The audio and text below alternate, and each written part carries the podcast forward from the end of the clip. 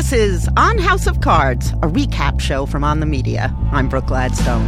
What if this is as far as we get? What if it's all over in 18 months? I don't want to wait. I've pulled in old White House hands, hacks, and policy wonks, and even the show's creator and cast to assess, giggle, and yes, occasionally sneer at one of our guiltiest pleasures. You want forward thinking, Bob? Then think forward. You want a fresh face for 2016? You want to work together? Then present my program to Congress. On House of Cards, not your average recap show.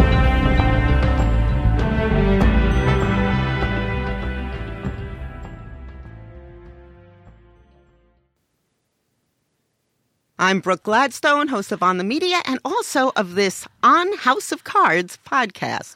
This one is devoted to episode two, which we're calling The Lady Parts. And I'm joined by Cokie Roberts and Linda Wertheimer. Hello, ladies. Hello, Brooke. so, you know, we start this episode with Claire's Senate confirmation hearing. I'm glad you brought up nepotism, Senator. Um, if this were an outright appointment, that would be one thing, but in this case, the president can only nominate. It's the Senate that deems me worthy. I'm here to convince you that I am. Although I must admit, my husband never remembers to put the toilet seat down, so he could be trying to make it up to me. All right. Now, my feeling about this is that the toilet seat joke was a big mistake. I know candidates are supposed to humanize themselves, but not prospective UN ambassadors, right? so that was a bad moment, I think. But but of course, it got a lot worse.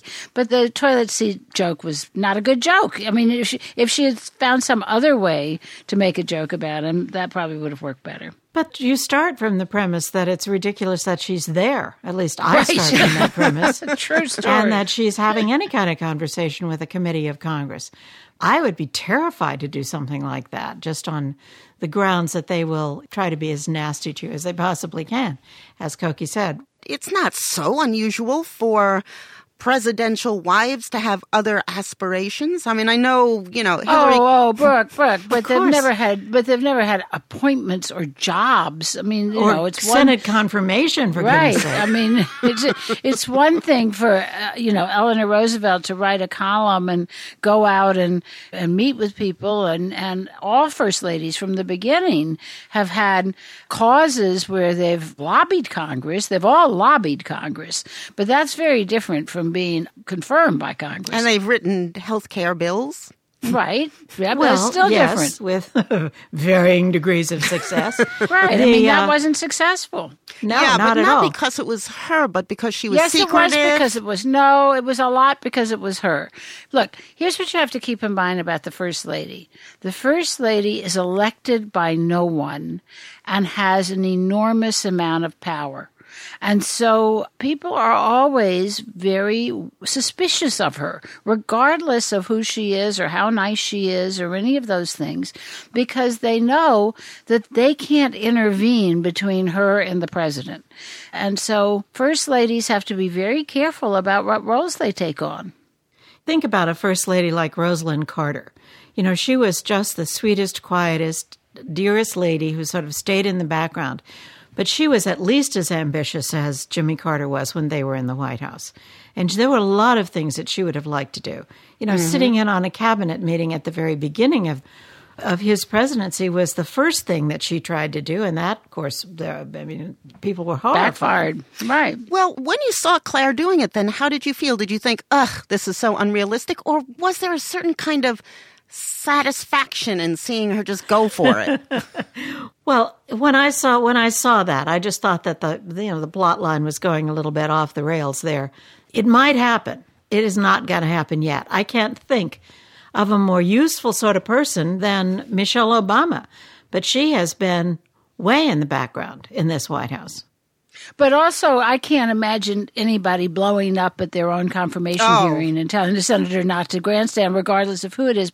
What if there were a peacekeeping mission in, say, Burma to quell civil unrest, and the United Nations asked us to contribute troops to put our servicemen and women's lives in peril? if you're using Myanmar as a hypothetical, I think we're a long way from that. But as ambassador. My question concerns the use of U.S. military. The U.S. military is irrelevant. The current situation in Uh, Myanmar. excuse me, Mrs. not- Underwood. The U.S. military is irrelevant? I- That's not what I said. You said verbatim the U.S. military is irrelevant. Well, in the in the context of, I meant uh, that there are plenty. I have the utmost respect and appreciation for our troops, sir. Not with statements like that, you don't. Okay, Senator, if I may, I can explain. How do we explain to the men and women who serve, who put their lives on the line, that our ambassador thinks they're irrelevant?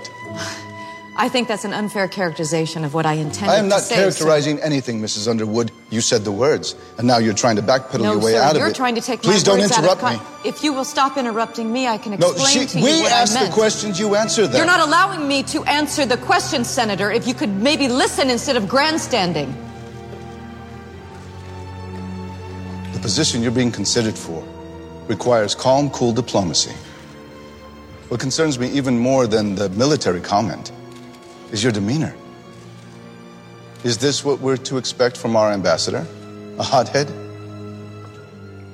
Come on, Brooke. This is the tip of the iceberg in terms of House of Cards and reality. I mean, Exactly. this is this this is the least real series about Washington that I have ever seen. And actually, and I am about to become a bit of a schoolmarm here. I think it's highly destructive. I mean, for, you know, we've got a bad enough time going now with people having views of government that are in the basement, and uh, and then you put on this show that has the the president murdering people. I mean, come on. I mean, I, I can't believe you're saying that. well, on Scandal, the president murdered somebody, and so did It's- the vice president. You don't really think that this is having it. I mean, you like this show, right? Actually, I don't. I did for a Oh, while. No, not I don't. I, I liked it for a little while, and then it just got so dark and so unrealistic that it stopped being fun. Okay. The version of the White House that I like the best is Scandal because it's just so unbelievable. And although I've I never do think Scandal. that Robin Robin Wright's clothes are great, Uh, yes, Ah. that's true, and she looks fabulous. I must say that toward the end of that whole scene, you know, where she's at her confirmation hearing, you see two things that are like eternal verities in Congress that I think are very realistic. That the committee turns on her and just awful to her. Mm-hmm. And that happens all the time because people who appear before members of Congress are completely defenseless. You know, that's nothing like the rules of court or the rules of debate or any kind of rules at all. These guys say whatever they want, they yell, they scream, they're obnoxious. And it is, there's just absolutely nothing to do except sit there and take it. Well, except usually it works worse for the members of Congress, though. You know, think about Ollie North uh, sitting there with the Iran Contra committees all up on that dais staring down at him. And he totally won that confrontation. And actually, so did Anita Hill with the American public. I mean, members of Congress, when they start bullying like that, they look like the bad guys. Well, then the other part of it, though, that did ring true to me was that after that event, leaving aside for the moment that the first lady was, you know, nominated at all and appeared before the committee at all, if you if you're going to accept that, Once you're on Mars, she screams and yells for a while. She, you know, she feels very bad. She cries, and then she pulls herself together and she starts calling, looking for votes. Right. I've spoken to almost every Republican in your committee, sir. Yes, they're taking their cue from you. Is there another number where I can reach him? It's important that we speak this evening. Yes, anytime, no matter how late. Now that is something that I can imagine actually could happen. You know, the, the Tip O'Neill, I think it was, wasn't it, Cokie, who said about Congress, no permanent friends, no permanent no, it was my father. It was my father. Was it your father? that. Well, yes, that is yes. Ab- it's absolutely So- true. It was true then. It's true. It's still true. It's less true than it used to be because they line up together so much more than they used to. Mm-hmm. But it used to be true that you couldn't afford to keep an enemy. So, in between watching her performance on TV and abandoning the Solicitor General in his office, Frank meets with the Democratic leadership and he's touting his bold or one might say loony, jobs bill that will be funded by eviscerating entitlements. And he finds out that his own party doesn't want him to run in the next election. Let's play that clip. Universal employment. It's the key for our keeping the White House in 2016. It's the only chance we have of winning back majorities in Congress. Now, the election's only 18 months away. We need to do something bold, something decisive. We need to redefine our party. Actually, that's what we wanted to discuss. You're right. We do need to redefine the party. We need to do it with a fresh face. 2016, we don't want you to run. You weren't even elected to the office in the first place. The pardons hurt you. Approvals are low. We're not casting blame, sir. We just believe that this is best for the party. Well, of course they're right. It's got to be best for the party. Especially since he's likely to murder somebody between now and then. but it, they did come across as just absolute. I mean, it was a, a, a vile moment for him. And uh, I don't know, I, th- I thought a very uncomfortable moment. I must say that he said back to them, you know, you don't want to turn your back on a sitting president of the United States. Well, I must say, I think most members of Congress would be a little bit worried about turning their back on a sitting president, no matter how he got there. I mean that is true, and particularly if they're in the same party, because the truth is, is that what they even if they hate him, and we've Linda and I have covered many a congressman who hates the president, they still think it's in their best interest for him to succeed. But the time comes when they think that getting him out of there is best. And of course, the only example we can come up with is Richard Nixon. But that's really what happened. I mean, it did take members of his party going to him and saying, You got to go. And I mean, there's a remarkable letter from George H.W. Bush, who was head of the Republican National Committee, saying, You got to go. And uh, so it does happen. I think it, it's it's easier to do it in writing than, than, than it's easier to do it when there are office. high crimes and misdemeanors involved. That's also true. But what do you think of the uh, the casting of Larry Pine as the Democratic leader, Birch? I mean, I find it distracting how much he reminds me of Jason Robards playing Ben Bradlee. Uh, uh, you know, it it causes a little cognitive dissonance. But it's also true that he that he does look like, you know, if you were going to order a, a, senior senator from Sears, uh, you would get that guy. he would look like that. I mean, he might have he might have Right. nothing else to recommend him, but he would have that authoritative look. I tell And you, hair. so He far, has the, good hair. the only person I like is the Secretary of State. Yeah, Um, yeah. She's now, the she- only she's- one who seems to really care about the job she's doing. And no, not- and, and she seems like fun, and she went to Tulane and all of that. I just think that. yeah, yeah. I- well, because I- you're you from know, there. right? But I, I mean, I'm sure she'll do something awful before you know before she's offed. But, um, but the at the moment, she's the only person in the whole gang that I like. Well, I, I'm very fond of Kevin Spacey and his work. I mean, I've never met the man in my life, but I no, like no, no, his, his I work, like his but work. not the character. I'm talking but, about the but character. this character is really is really pretty horrible. uh, but I still I still kind of admire the way he plays it. To act being a convincing liar, you know, it's kind of a double bluff, and I, I think it must be very very hard to figure out how to do it.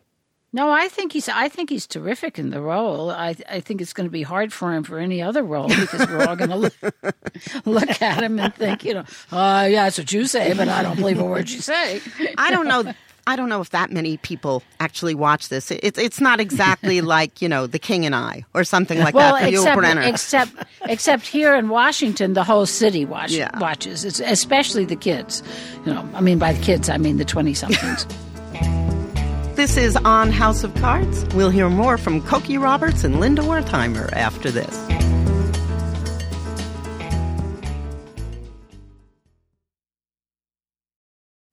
Okay, so the reason why we call this episode The Lady Parts is because the women who will support or betray or just follow their own agendas in this season, continuously messing up Frank's grand plans, are being set up here like pieces on a chessboard. You've got the Solicitor General, Heather Dunbar.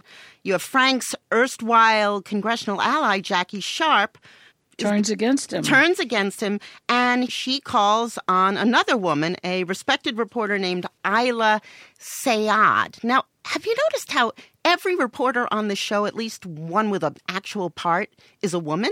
And they don't all have sex for information and then get pushed in front of Well, subway I trains. mean- I was about I to think- say, it's, you know, it's it's a dangerous thing to be in this particular program. but what, but what do you think about that? Back in the day, there used to be no women, as you know. I mean, when we all started out, I can remember being the only woman sitting at the press table and having to listen to these guys talk about, you know, I have a good joke, I can't tell it because she's here. right. I mean, all the sort of stupid cliche things that you hear, they all happen. That's one of the reasons that I never watched Mad Men. I thought, you know, I was there.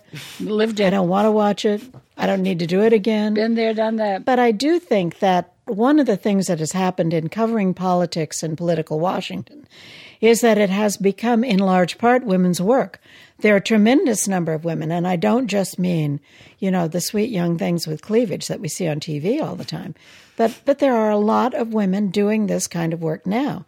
That there are not a lot of women in the Congress, and there are not a lot of women in the cabinet, and there are not a lot of women in senior positions in government. So, you know, if you want to like get some women on TV, which is something TV always wants to do, that's the role. That's a good place to put them. It reflects reality in coverage and also in what's going on in journalism. I mean, you know, journalism schools are 99% female. Wow. Is that true? Or are you making that up? No, I mean, my, my husband teaches journalism and he doesn't have a guy in his classes, one guy, two guys a year.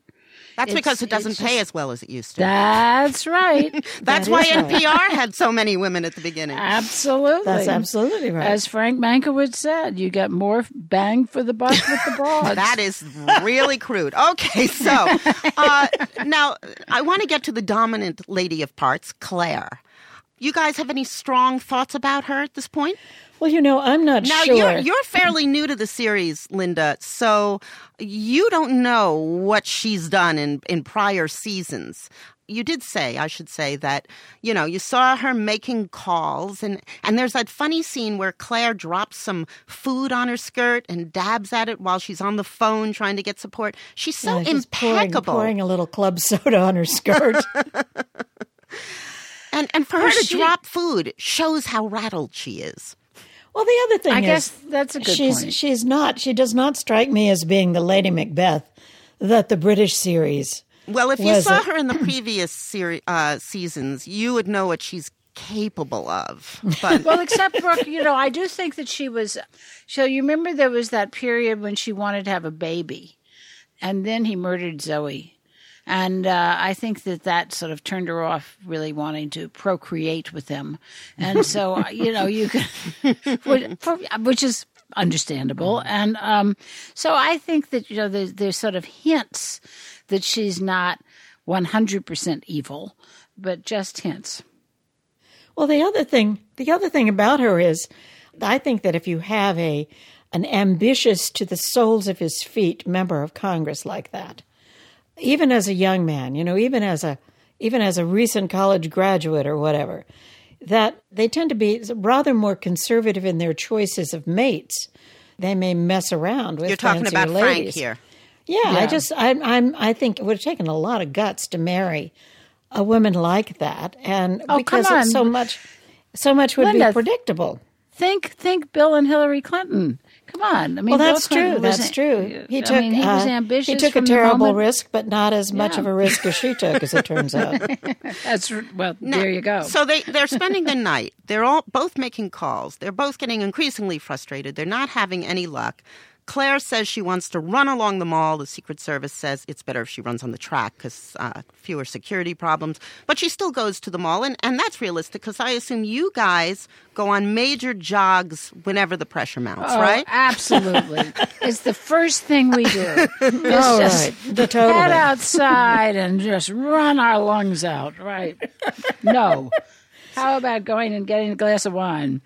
It is true that every once in a while, when Cokie and I were covering the Congress, that you would feel a real compulsion to walk at about 90 miles an hour from the House to the Senate and from the Senate to the House, just to, you know, just to like calm down. Okay, now we're going to talk about sex.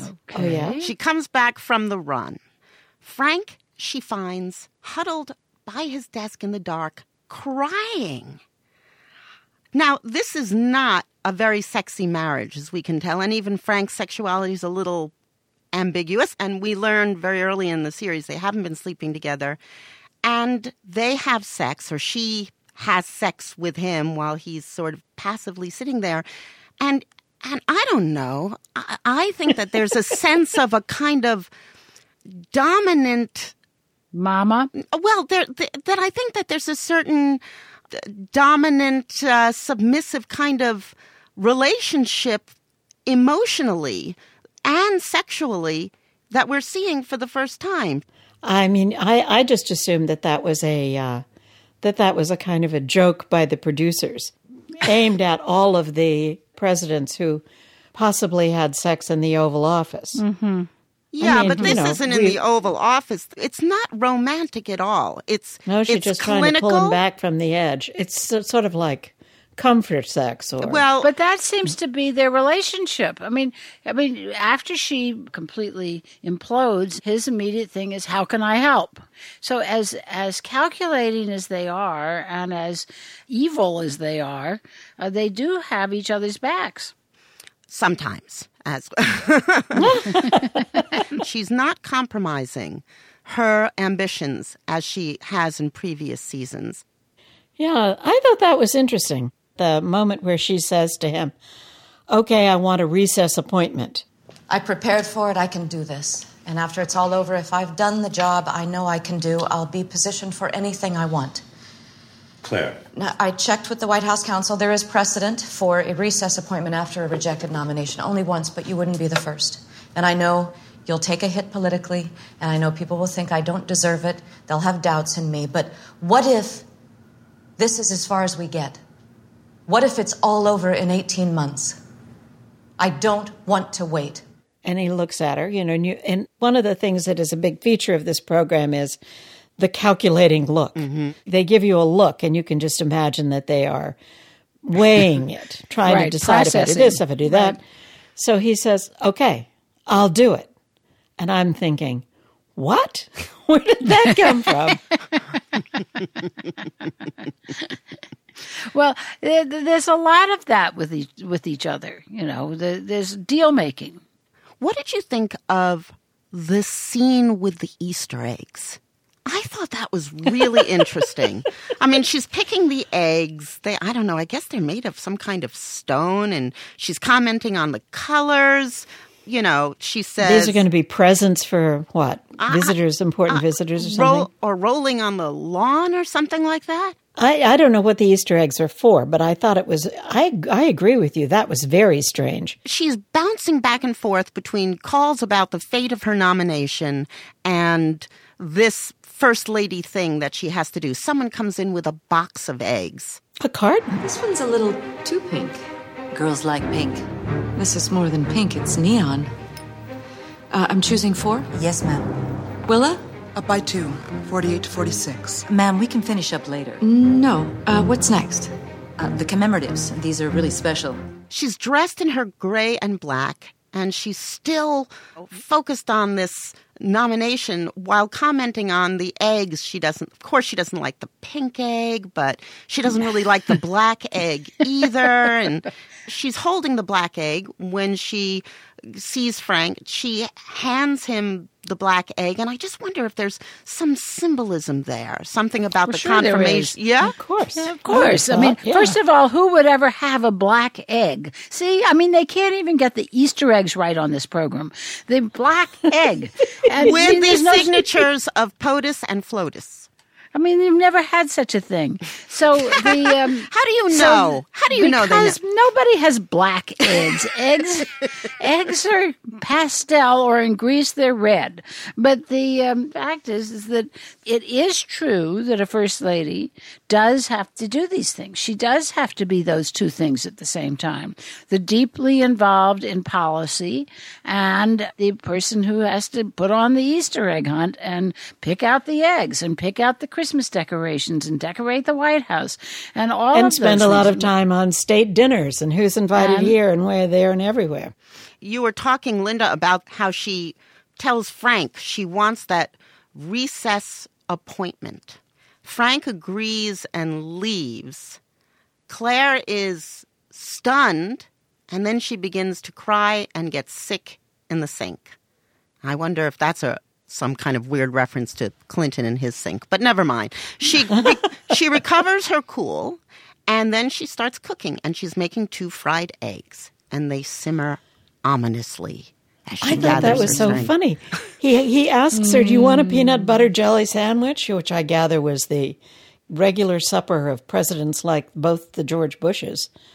And she says no, and then she throws these two eggs and watches them sizzle, and we get a good close up of two eggs, which was kind of weird. I don't know what that meant. I It's thought the- probably the two of them it together. practically has the it has a caption that says "meaningful moment," and I'm trying to think, what the hell does this mean? Don't you think it's the two of them together in the frying pan? Out of the fire. Thank you, Cokie, and thank you, Linda, so much. You're very, very fun. welcome. It's really It nice to talk to you.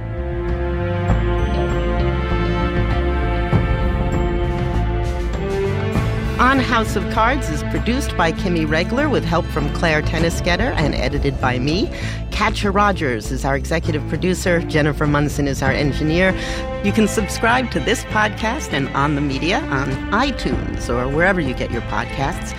And if you go to iTunes, leave us a review while you're there. It really helps us out. And follow us on Twitter at On the Media. Next episode, Les Gelb, President Emeritus of the Council on Foreign Relations, and Fred Kaplan, War Stories columnist for Slate and author of The Insurgents, on state dinners and behind the scenes Russian diplomacy. And all of a sudden, he stopped laughing and downing his vodkas. And he said, Leslie, you don't expect me to talk about that.